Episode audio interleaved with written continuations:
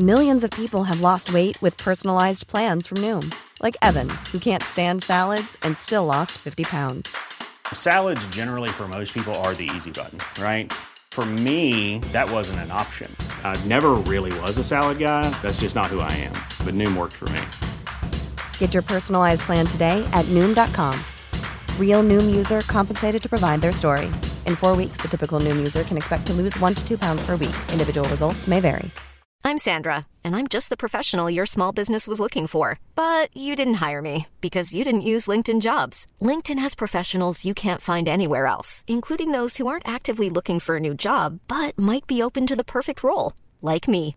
In a given month, over 70% of LinkedIn users don't visit other leading job sites. So if you're not looking on LinkedIn, you'll miss out on great candidates like Sandra. Start hiring professionals like a professional. Post your free job on linkedin.com/people today.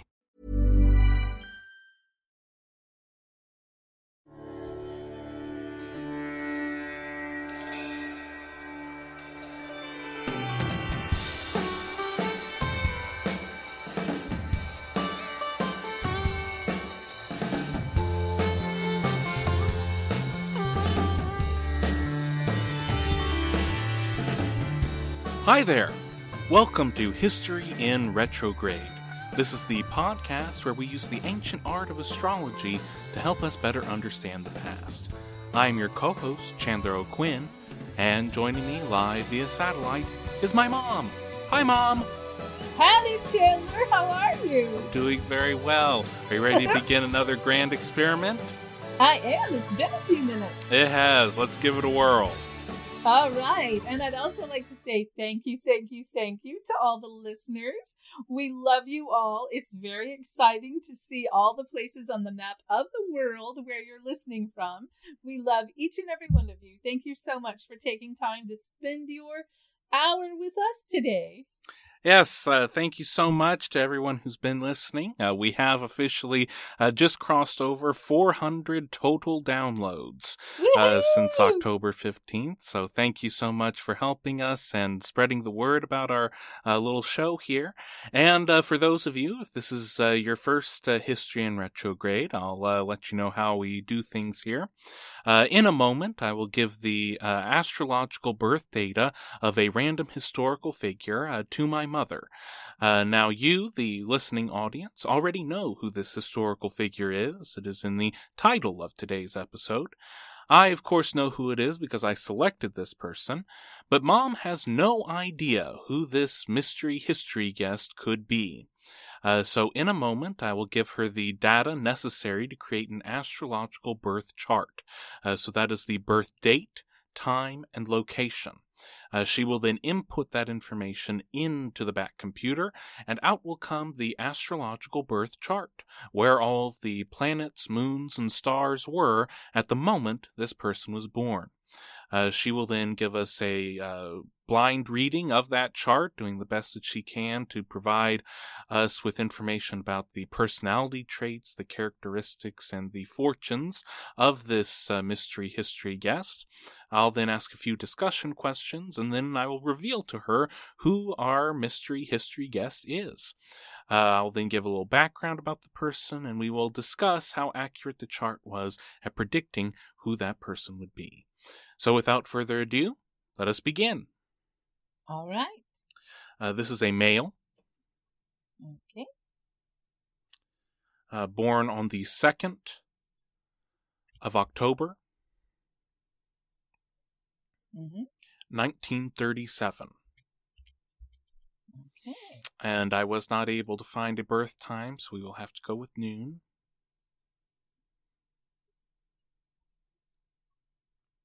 All right. Uh, country's United States, Okay. uh, Shreveport, Louisiana. Oh my. Right there. Yes. Yes, Shreveport, Louisiana. Uh, so, uh, again, this is a male born October 2nd, 1937. Uh, we are going with uh, 12 noon as the, the approximate time, and born in the United States in Shreveport, Louisiana. Okay. Well, as it is, when we don't have a birth time, I'm going to focus on the planets and not necessarily their houses, but how they interact with each other, um, because it will give us uh, an idea of who this person was.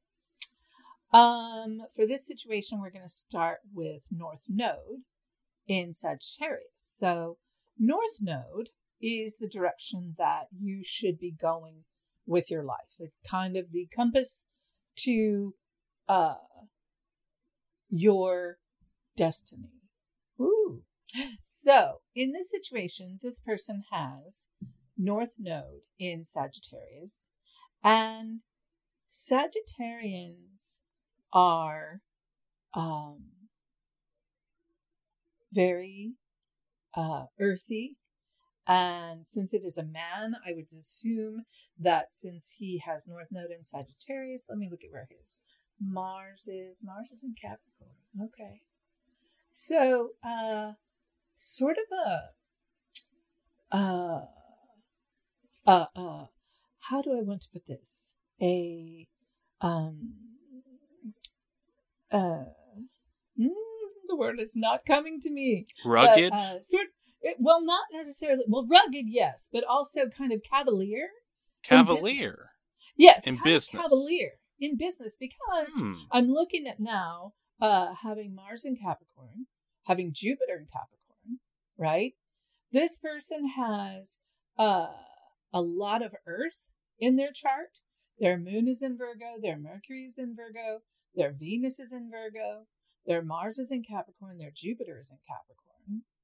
Uh, their urine. Okay, see, they have so much air. I mean, so much Earth. All right. So their sun is in Libra, which is in an air sign. Okay. Libra is ruled by Venus and uh, makes Li- Libra people tend to be pretty easygoing people. All right. They are pretty or handsome. Uh, they tend to get along with everyone. They are the uh, air signs are very interesting to begin with because it isn't like um, you know, Aquarians and Geminis and Libras are all so similar because they're they're really not. They're very different, but they're all in the element of air. But this person has Sun in Libra and Moon in Virgo. So this person, I would assume, uh, and Mercury in Virgo, uh, would be very precise in their communications. Uh, they would have a work ethic that would be significant, uh, possibly detailed. It Vir- Virgo is uh, the sign that wants their work to be the best it can be, right? now they also have their Mars in Capricorn and their Jupiter in Capricorn trining their moon and their Mercury and their Venus. So this is a work uh dynamic that is very cordial to itself. This person could easily have been way workaholic, okay? And enjoyed that. Really enjoyed the work, okay? They have Saturn in Aries. It's only one degree though. So having Saturn in Aries at one degree also kind of gives them a little bit of that Pisces, you know, because they're on the cusp. So their lessons have to do with both Pisces, kind of dreamy things, and also Aries, which is very, very motivated. Okay. Their Uranus is in Taurus, which is a, a an interesting place for Uranus to be. Currently, Uranus is in Taurus, and it is going to represent a lot of upheaval in the world because Uranus rules Aquarius, which is humanitarian, right? And Taurus is more banking and and and material things, right? So here we have a person who has Uranus in Taurus, which would be during a time uh, he was born in 1937. Okay, so Uranus went into Taurus, and basically, when Uranus when Uranus went into Taurus this last time, uh, we had the Great Depression, right? So that is interesting. So I'm looking at all these things. See, we have Moon in Virgo, Mercury in Virgo, Venus in Virgo, right? Mhm. And Neptune in Virgo. So here also having this Neptune in Virgo, which Neptune rules Pisces, right? Water, uh, the the Neptune, you know, uh, you have all of the things that are under the water. Um, in this situation, this person has Neptune in Virgo conjunct their Mercury and their Venus and their Moon, making them. Uh, I mean, seriously, they could have been. There's some issue there with emotions because our mother, women, uh, there's some veil regarding women with this person. Um, this person either could tend to put them on a pedestal or uh, be confused by them or finds them very dreamy. There's something involved with that Neptune and Virgo conjunct moon, which is right here, right? Conjunct the moon in Virgo. See, that's 18 degrees and this is 19 degrees. Mhm. So it's literally sitting on there. Okay. Uh, and Neptune is the dreamy, psychic, um, artist, musician, right? Mhm. So, uh. Chiron and Cancer. Uh, Chiron is the wounded healer. Chiron and Cancer would be healing the wounds and then nurturing. So there is some nurturing involved. But that Cavalier North Node in Sagittarius dragging all this earth with it. You know what I mean? Like Mhm. it's like ah, uh, because the Sag wants to ride out in front, you know, and then all this earth is like, "Well, we better think about this. You know, we really need to consider everything. Uh, this person also has Pluto in Cancer, so they have Pluto conjunct their Chiron, which is really big change, you know, uh, in a healing sense. Is any of this making sense? Uh, I think uh, s- some of the things uh, are making sense. I'm I'm very um, interested in in in the the that cavalier is the is the word choice, and I'm wondering is that like do you mean that in like because when I think of cavalier, I think of carefree or or Yes. Okay, so but cavalier could also mean that there's like a, a almost a showiness too. Yes. Uh, so that so it's both of those. yes. Okay. Sagittarius is the cool one. Sagittarius is so cool. okay. If you lined up a person to represent all of the signs, Sagittarius would be in the corner wearing black, smoking a cigarette with with sun, sunglasses on. okay. All right. Okay. Sagittarius is the coolest one, Okay. hands down. Okay. All the other ones, I mean, because Scorpio is going to be damn good looking, right? Uh-huh. And Leo is going to have a flock of people Uh-huh. around them, right? Uh-huh. And Cancer's going to be cooking something, and Gemini is going to be holding court, and the Taurus is probably go. You know, it's just each one has its own kind of, um, Energy. yeah, and and and in my mind, a look, right? Uh huh.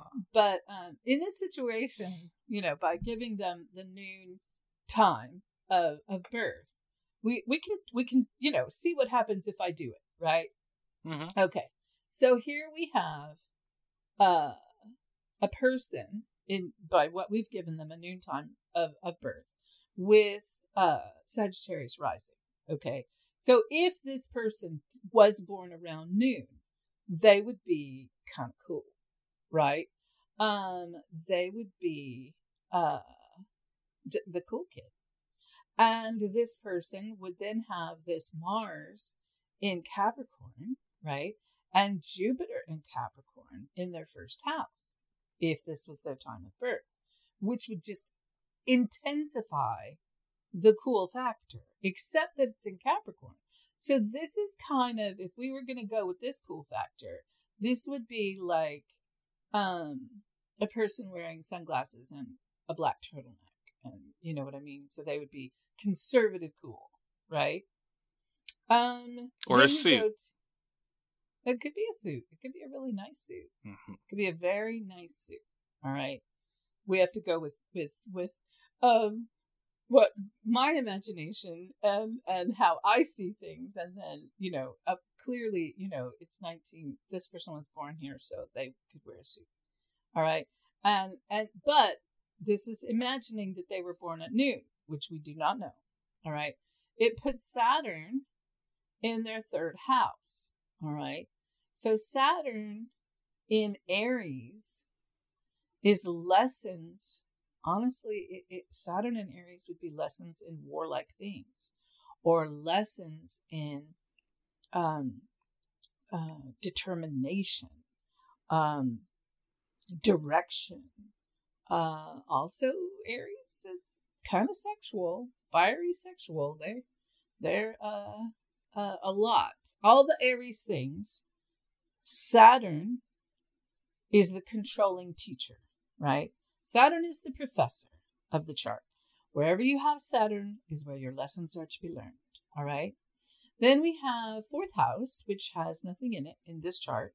And then we have fifth house, which is Uranus and Taurus in the fifth house. So, wow. Uh, Uranus, if it were in someone's fifth house, would be very spontaneous romances and um very romantic because it's uh uh Uranus and Taurus, right? And Taurus is very romantic. If anybody is romantic, it's it's Taurus. Taurus is all about the romance.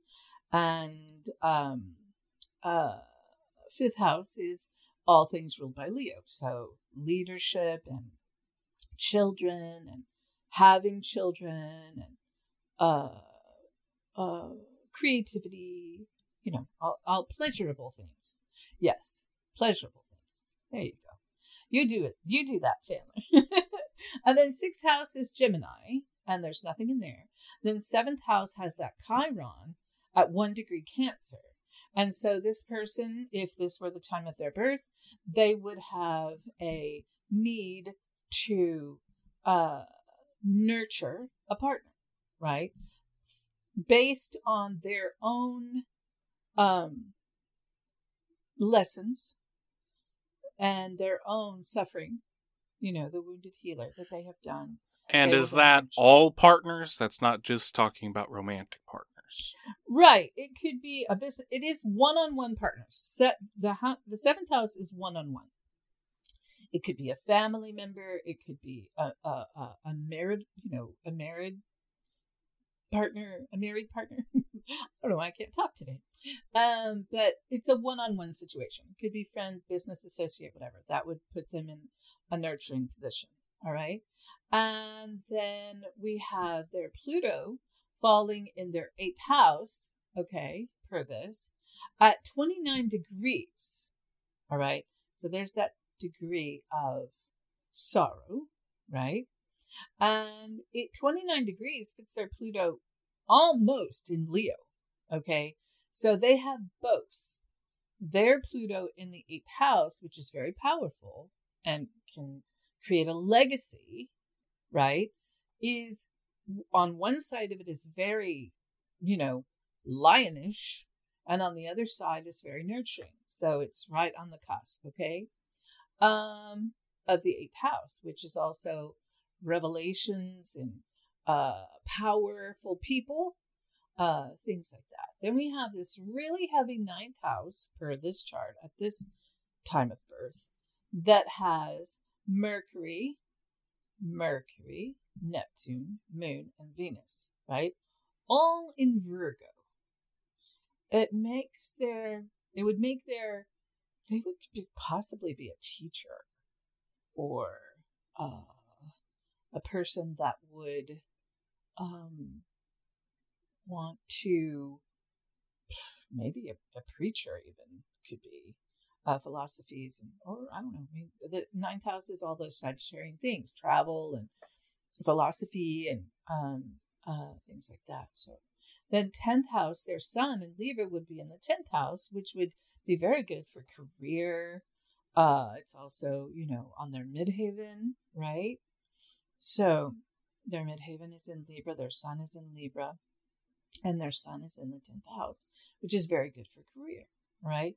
Then we come around, we don't really have anything in the 11th house, but we do have North Node in the 12th, which would be the sign of a, like a prophet or a, uh, um, a person who's very psychic, a leader, right?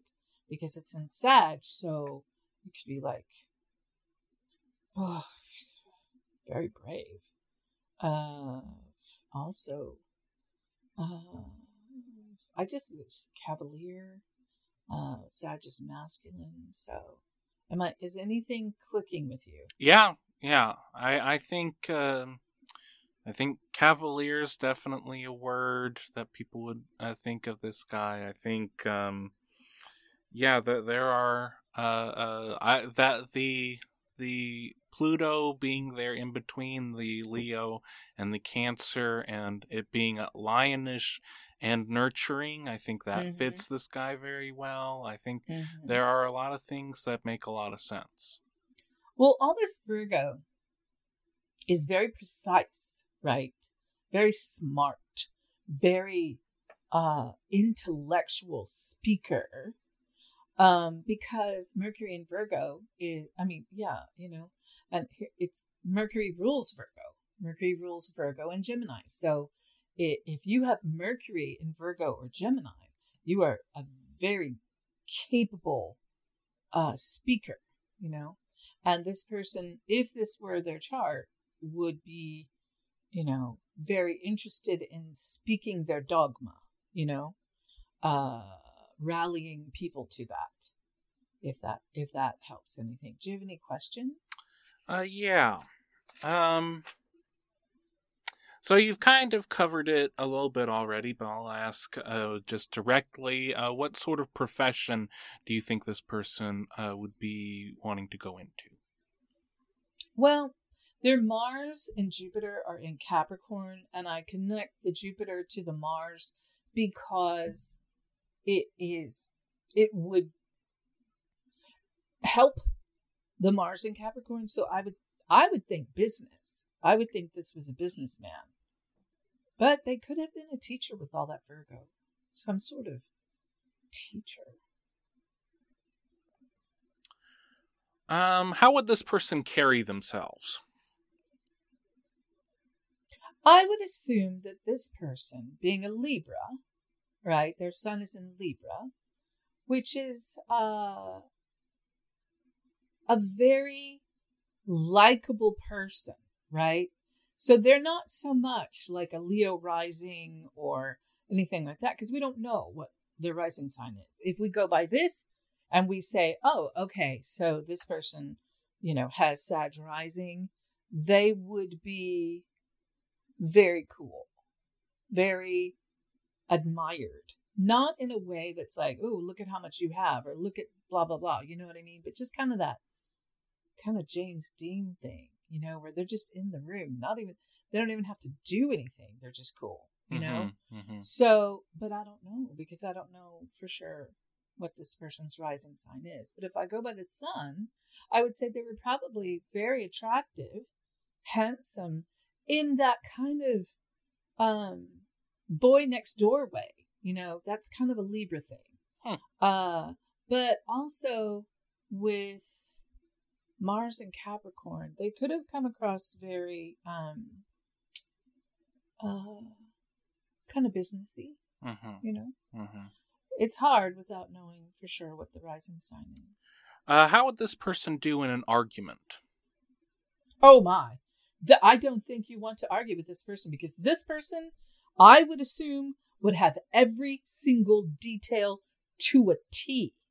Like they would be able to they, they it wouldn't be like an argument like rar. It would just be like, well, uh, these are the facts, and this is how it's going to be. Mm-hmm. Uh, and how would this person uh, communicate? Oh, they would be an excellent communicator. I would think they have Mercury in uh, Virgo, so I would think that they would be a very excellent communicator. And that Sun in Libra makes them gregarious. I mean, sometimes it makes people shy, but um, I would think that this person would be confident in their ability to communicate because they do the work mm-hmm. to make sure that their information is spot on. I don't know if that makes sense or not, but it, it, it should be.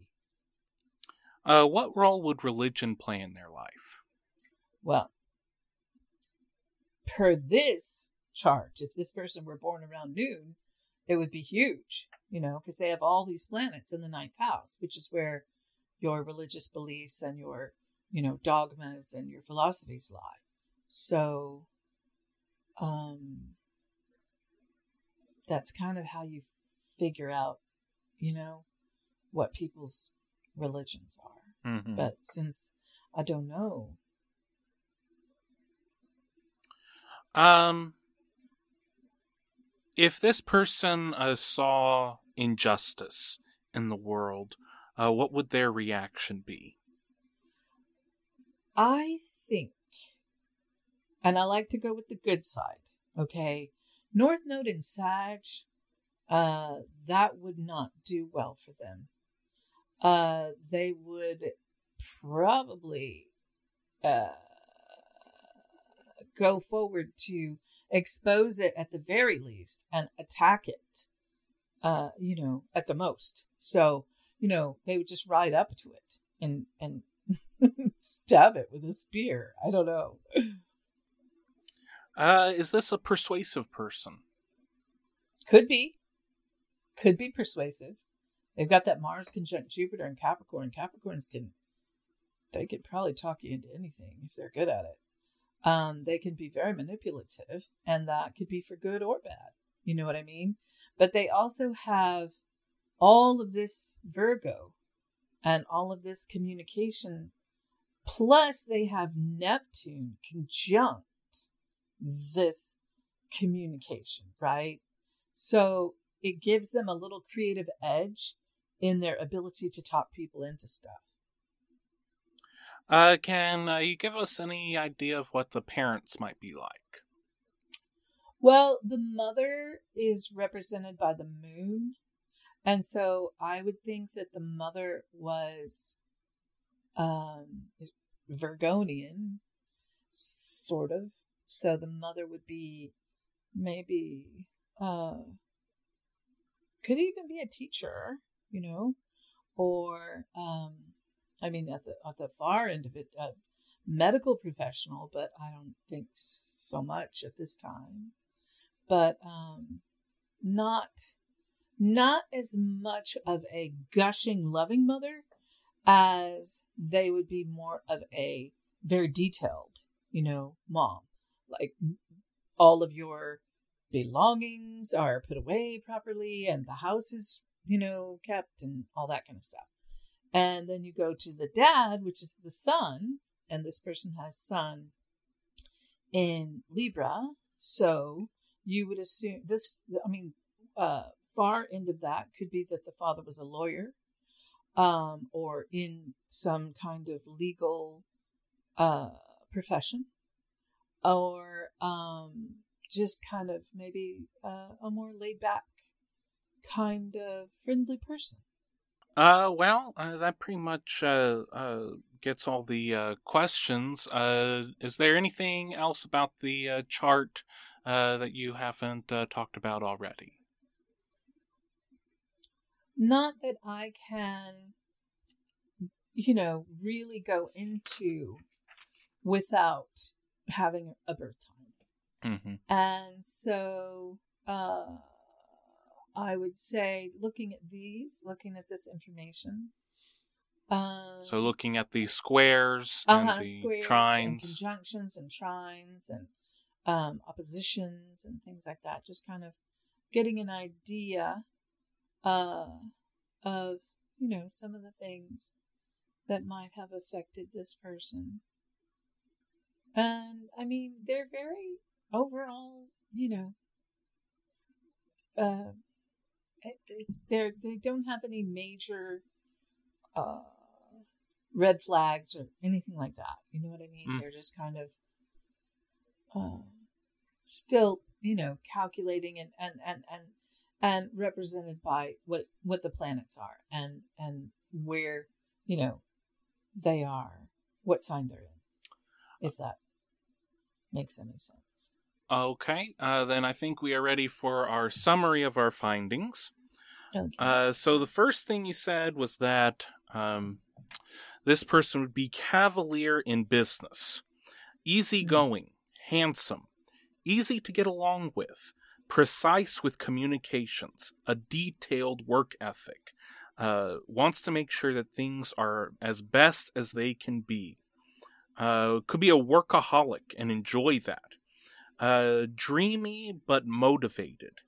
Uh, issues or confusion with women. Uh, this is a cool person, uh, possibly a showy person.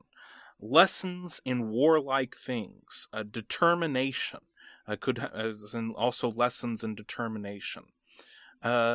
Need to nurture a partner, and that could be uh, that is any sort of one-on-one partner. So could be romantic, could be business, could be friendship. Uh, is simultaneously lionish and nurturing. Uh, could be a teacher or a preacher. Uh, could have a psychic ability.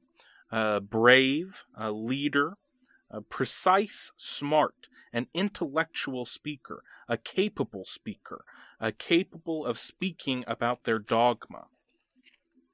A possible businessman or teacher, a likable person, very cool. Don't uh, you would not want to argue with this person. He would have every detail. He'd be an excellent communicator. Religion would play a huge part in his life. Uh, he uh, would want to expose and attack injustice. Could be a persuasive person. Um, could be a manipulative person. Could talk you into anything. Uh, the mother uh, would not be so much uh, gushing, uh, but more analytical, and uh, the father could possibly be uh, more laid back and friendly. is there anything that I left out? I just want to clarify that some of the things like the dogma and the philosophies are based on this specific chart, not necessarily what they would be because we don't know what time they were born. Okay. Uh, would you like to know whose chart you've been reading? Yes, I would like to know. Uh, this is the astrological birth chart of Johnnie Cochran. Wow. Wow. Okay, that gave me chills. Oh my. Oh my goodness. Well, of course. that makes perfect sense. And I don't even have his birth time. Oh, wow. Okay. Yeah. Does that make sense to you? Yeah, yeah, yeah. oh my goodness. Okay. Uh, so, uh, for those of you who are unfamiliar, uh, Johnnie Cochran uh, is probably best known for being uh, the lead defense attorney in the O.J. Simpson case. Uh, he was he was the one defending O.J. Simpson and got him acquitted of the double murder trial back in 1995. Uh, so, uh, Johnnie Lee Cochran Jr. Uh, was born October 2nd, 1937, in Charity Hospital in Shreveport, Louisiana. Uh, he was born to Johnnie Cochran Sr. and Hattie Cochran. Uh, his grandfather was a sharecropper. Uh, in Louisiana. His father became a life insurance salesman, and his mother sold Avon Cosmetics. Uh, Johnnie, uh, growing up, uh, he he looked fondly at his time in Louisiana. Uh, his family would move to Los Angeles in 1949, uh, and looking back at his 12 years in Louisiana, he did life was pretty easy for him. Life was pretty easy for the family. Uh, when he was growing up, uh, he didn't know, uh, he didn't really recognize the differences in, in race. He didn't see a whole lot of white people in his life. He thought that all people were black, Baptist, and ate fried chicken. Uh, the uh, Cochrans, uh, after World War II, uh, moved to Los Angeles as part of the uh, Great Migration of uh, African Americans out of the South to major cities. they moved to LA in 1949.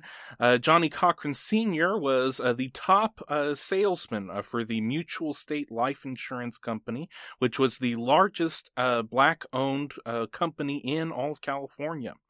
Uh, Johnnie Cochran attended uh, Los Angeles High School. Uh, he was attended uh, high school in the same graduating class as Dustin Hoffman, and uh, they used to call him Dusty.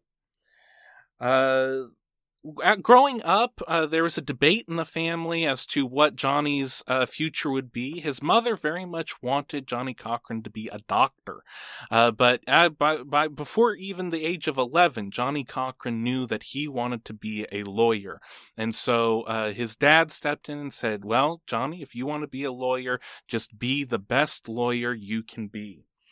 Uh, in high school, uh, Johnnie Cochran was uh, very much influenced by uh, the uh, uh, Supreme Court case, Brown versus Board of Education.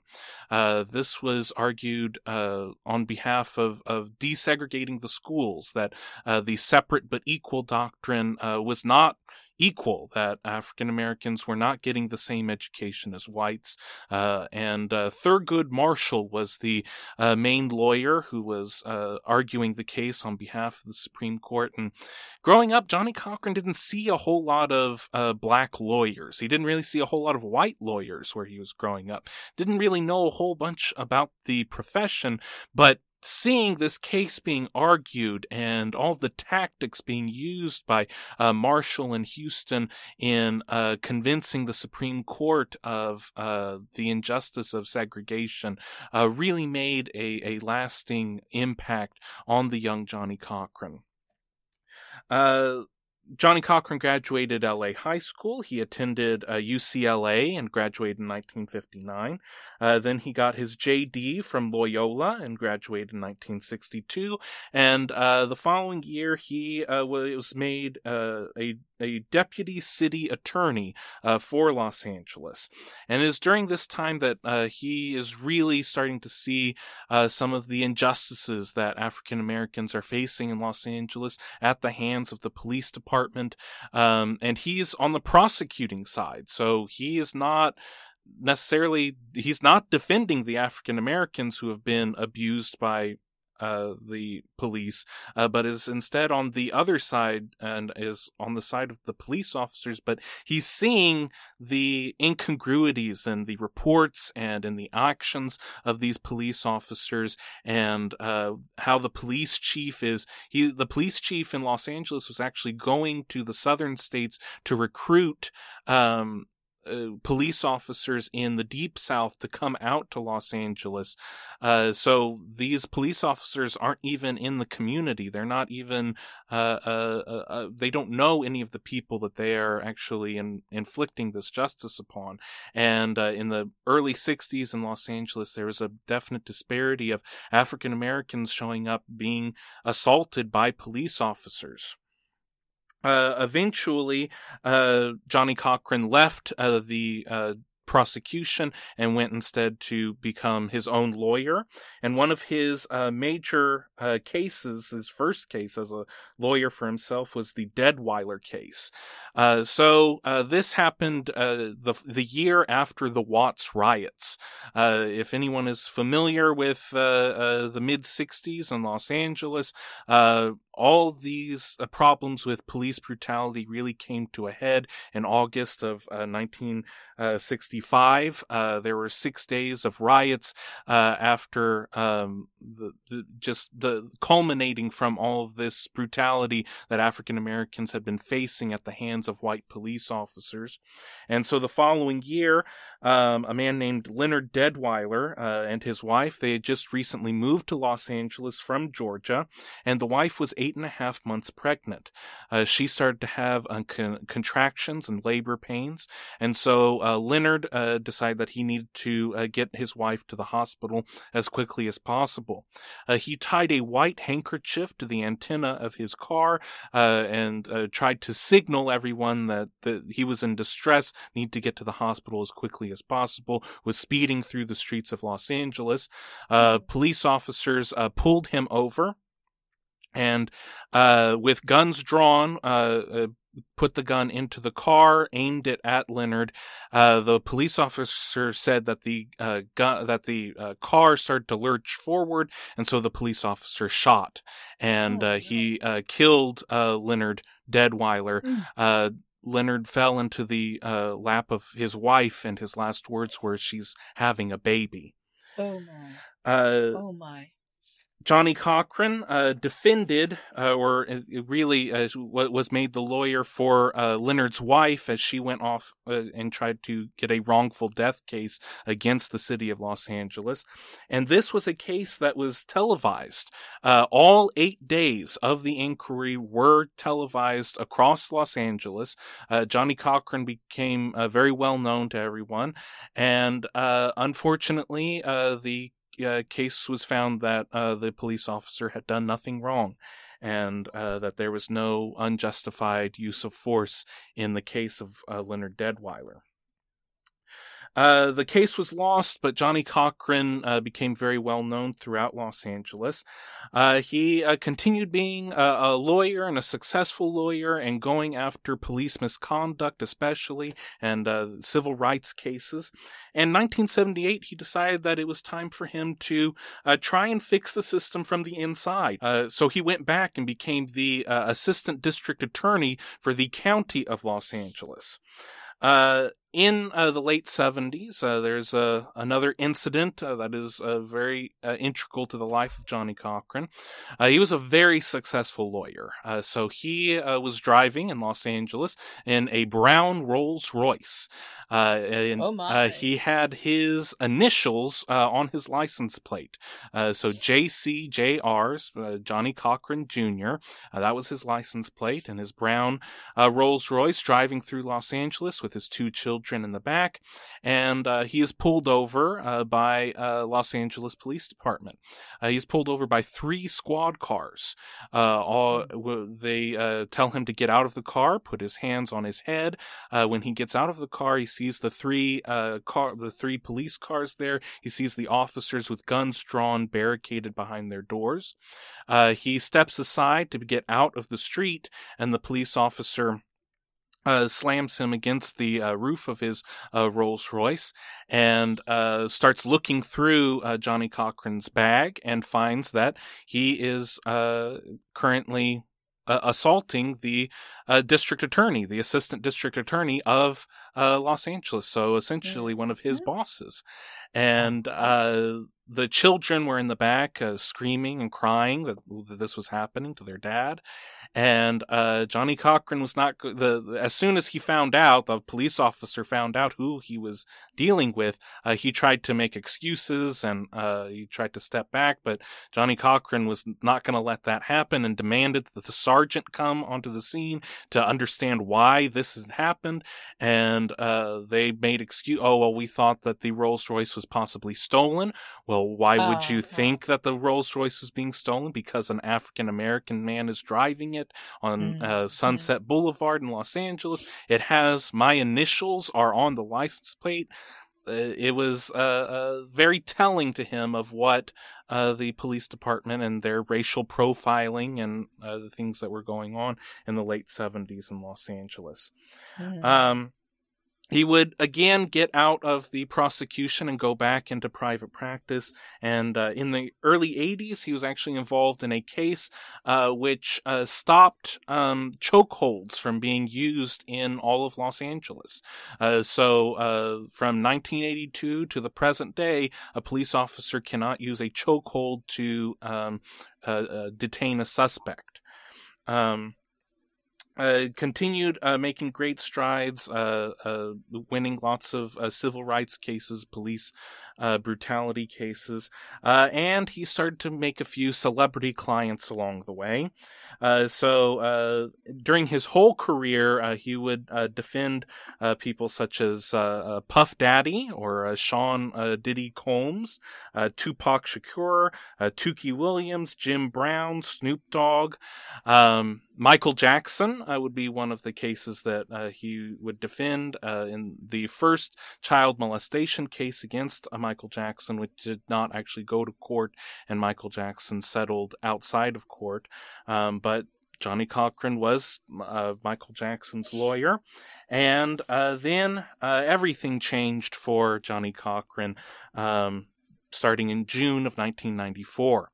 Uh, so uh, Nicole Brown Simpson and uh, Ronald Goldman uh, were murdered uh, on uh, June 12, 1994. And uh, the lead suspect in the case was O.J. Simpson.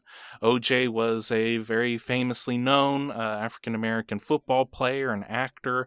And um, there was a, a very famous uh, police chase uh, when OJ and his friend um, went uh, trying to escape police and uh, televised all over the nation. So if people didn't know who OJ was before, they certainly knew uh, after June 17th of 1994. Um, Johnnie Cochran was not initially a, a defense attorney for Simpson. Uh, he uh, was a, media personality. He was called on by the news uh, broadcasts, such as the NBC Nightly News with Tom Brokaw, to give his insights into the case. Um, and OJ saw these interviews that um, Cochran was giving and wanted uh, Johnnie Cochran to be on the defense team. Uh, at first, uh, Johnnie Cochran was not the lead uh, defense attorney. Uh, Robert Shapiro was the lead defense attorney. Uh, but as the trial progressed um, during the Christmas holidays of 1994, um, Robert Shapiro went on vacation. Uh, he went to Maui, and uh, Johnnie Cochran and the rest of his team were working all the way through the Christmas holidays uh, to make sure that they have the best defense for their client. And OJ saw this and also saw that Robert Shapiro had never defended a murder case and had never uh, gone to trial like this, and knew that Johnnie Cochran would be the best bet to be the lead defense attorney. Uh, now, I'm not going to go into all the nooks and crannies of the O.J. Simpson case, but for those of you who were not uh, alive or not uh, uh cognizant of uh, of the world at that time, this was the trial of the century. This was on every major news station. The trial was broadcast on cable TV, round the clock coverage. Um, everyone knew what was going on. The media had certainly made all of its uh, ideas known as to the, their belief in the uh, guilt of O.J. Simpson. Um, everybody had an opinion on the case, um, and everyone saw Johnnie Cochran every day. Uh, during this trial and saw that he was a he was a very uh, fancy dresser. He had uh, very nice suits and all sorts of colors. Also, uh, his tie always matched his handkerchief, um, and he had a tremendous command of the English language. Um, if uh, and and his uh, performance uh, as the defense attorney uh, became well known uh, throughout the media. If any of you are fans of Seinfeld, like I am, uh, Jackie Chiles was directly based off of Johnnie Cochran and the sort of cadence and the style that Johnnie Cochran had while he was in the O.J. Simpson trial. one of the greatest turns of phrase to come out of the trial from Johnnie Cochran happened during the eight hour uh, closing arguments uh, for the defense uh, when uh, Johnnie Cochran was making reference both to the uh, uh, bloody glove that O.J. Simpson could not fit his hand into, and the entire timeline of the prosecution, where he said, if it don't fit, you must acquit. And that became one of the last things that the jury heard before they went into deliberations. Uh, they uh, went uh, into deliberations, had about uh, four hours of deliberating, came out the next day, and on 10:07, October 3rd, 1995, the world sort of stood still uh, in awaiting of what the verdict would be. Um, there are lots of kids who talk about televisions being rolled into their school classrooms so that they could see the verdict of this major trial. And uh, at 10:07, uh, the jury came back uh, that uh, O.J. Simpson was found not guilty on all counts. Uh, this was a uh, great victory for OJ and Johnnie Cochran, uh, but very much divided the nation. Um, 75% of all uh, Caucasian people uh, following the case reported that they were upset, that they believed that OJ Simpson was guilty and that he got off and was set free having committed the murder of his ex wife while 70% of all African Americans said that they believed that this was finally justice, that they saw a black person with a black lawyer finally getting uh, justice in, in, the system. Um, Johnnie Cochran would go on uh, uh, to uh, defend many celebrities and defend. He he liked to call his clients OJs and no J's. Uh, that uh, there were people all over the nation who um, uh, we're, we're, still suffering from the hands of police and police brutality and uh, all sorts of unspeakable things that have been done to them by police officers while they were in custody. And Johnnie mm-hmm. Cochran would come to their defense, whether they had money or not, and uh, uh and a lot of times win the case in their favor. Um, what what I'd like to just end with is that Johnnie Cochran was much more than uh, the showy lawyer from the trial of the century. Um, Johnnie Cochran was a man who was fiercely dedicated to civil rights. He was fiercely dedicated to um, issues in our society that still plague us to this day uh, civil rights, police brutality, racial profiling, excessive force. Um, these are things that, that we have not shaken off, that are, still very much a part of people's everyday lives. Um, and there are lots of people who, who talk about being, you know, campaigners for social justice. Um, but I think the the example of Johnnie Cochran is that these issues are so much bigger than just a hashtag or a slogan that you can put onto a banner. That these require lots of discussion, that they require an intellectualization of these problems, and to uh, really uh, get get the change that we want in the world. Um, and Johnnie Cochran uh, lived his whole life uh, trying to get that change. And well, I would say that this chart is uh, pretty accurate, showing of uh, who Johnnie Cochran was. So you think this chart, as it stands, with us drawing it with a noon birth time, I, I, yeah, I mean, it's possible we could go back mm-hmm. at a later date and change around the times and see things mm-hmm. that are um, maybe more so, but I think that a lot of the things are, are very close. Yes, I agree.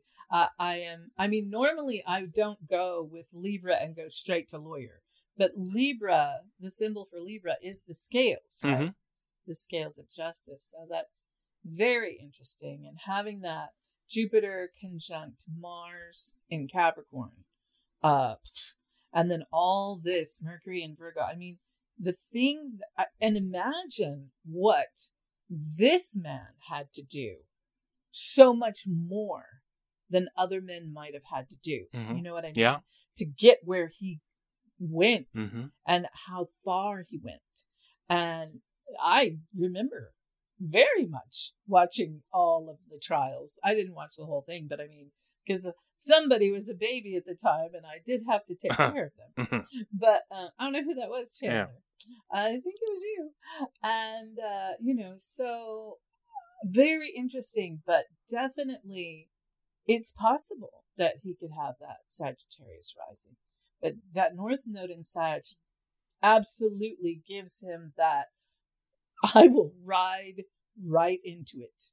I will go right to it. You know what I mean? And uh wow. Very interesting. Another very nice choice, Chandler. Very, very lovely um information that you've brought that I believe most people don't know Mhm. about Johnnie Cochran and, and, and what they do know, I believe for the most part is connected to the OJ trial. Right. But he never missed a beat. Mhm. He never did. He really was doing his job and doing it well. You know what I mean? And and you know It's the very, very one of the things you're talking about is like you don't want to get into an argument with him because he's going to know every detail. He's going to have Yes. every detail. And you know anyone else, uh, I, I have a, a passing knowledge of, the trial, and uh, uh, of course I, I was not really cognizant. I was months old, but in the years since, I have looked at it and you know, early on, uh, you know, most people would look at the jury and, and say, "How could you come to this? Uh, Mhm. uh, how could you acquit him? All the things make so much sense." You know, it, of course, OJ did. Lots of people would say, "Of course, OJ killed his ex-wife. He had this history of all this stuff."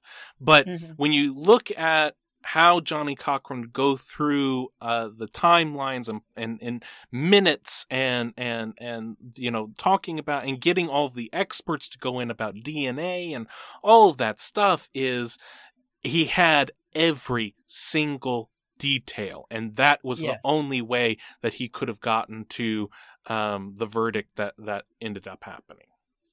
Right, because people assume, well, you know, the reputation is this and the motive is that and all that, but that's not how court works. Right. Um, Right. court works by you have to prove it beyond a shadow of a Mhm. doubt.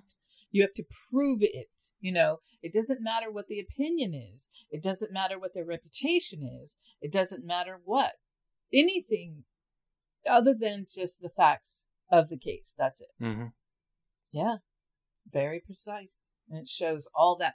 No matter what house this is in, it's all right there. And it's trining all this Capricorn, you know, and so very, very, very interesting, interesting man.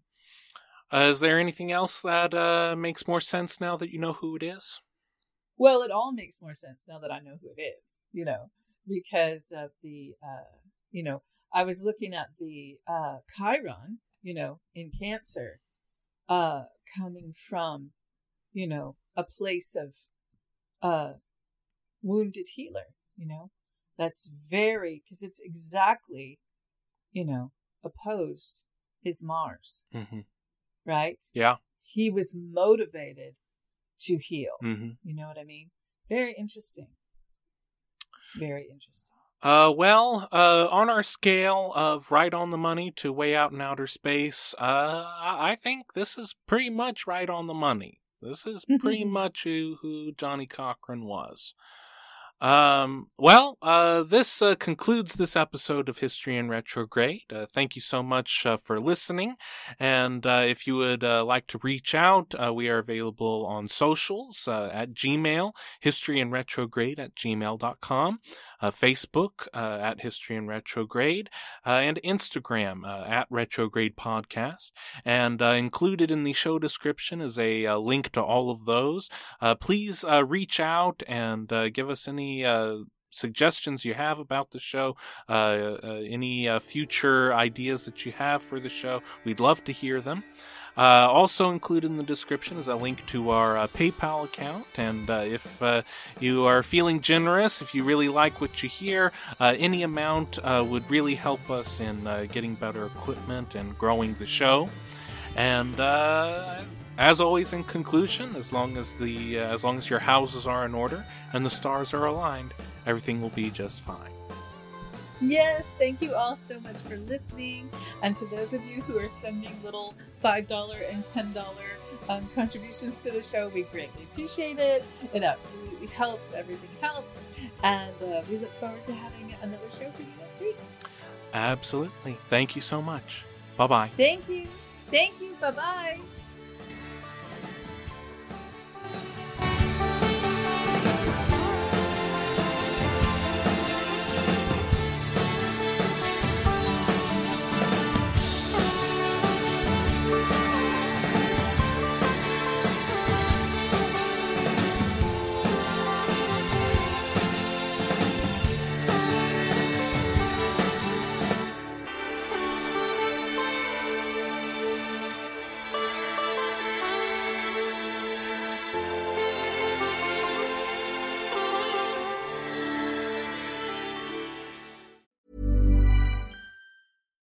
Deserves the best, and there's no better place to shop for Mother's Day than Whole Foods Market. They're your destination for unbeatable savings, from premium gifts to show-stopping flowers and irresistible desserts. Start by saving 33% with Prime on all body care and candles. Then get a 15-stem bunch of tulips for just $9.99 each with Prime. Round out Mom's menu with festive rosé, irresistible berry chantilly cake, and more special treats. Come celebrate Mother's Day at Whole Foods Market. Hi, this is Craig Robinson from Ways to Win, and support for this podcast comes from Invesco QQQ, the official ETF of the NCAA. The future isn't scary. Not realizing its potential, however, could be. Just like on the recruiting trail, I've seen potential come in many forms as a coach. Learn more at Invesco.com slash QQQ. Let's rethink possibility. Invesco Distributors, Inc.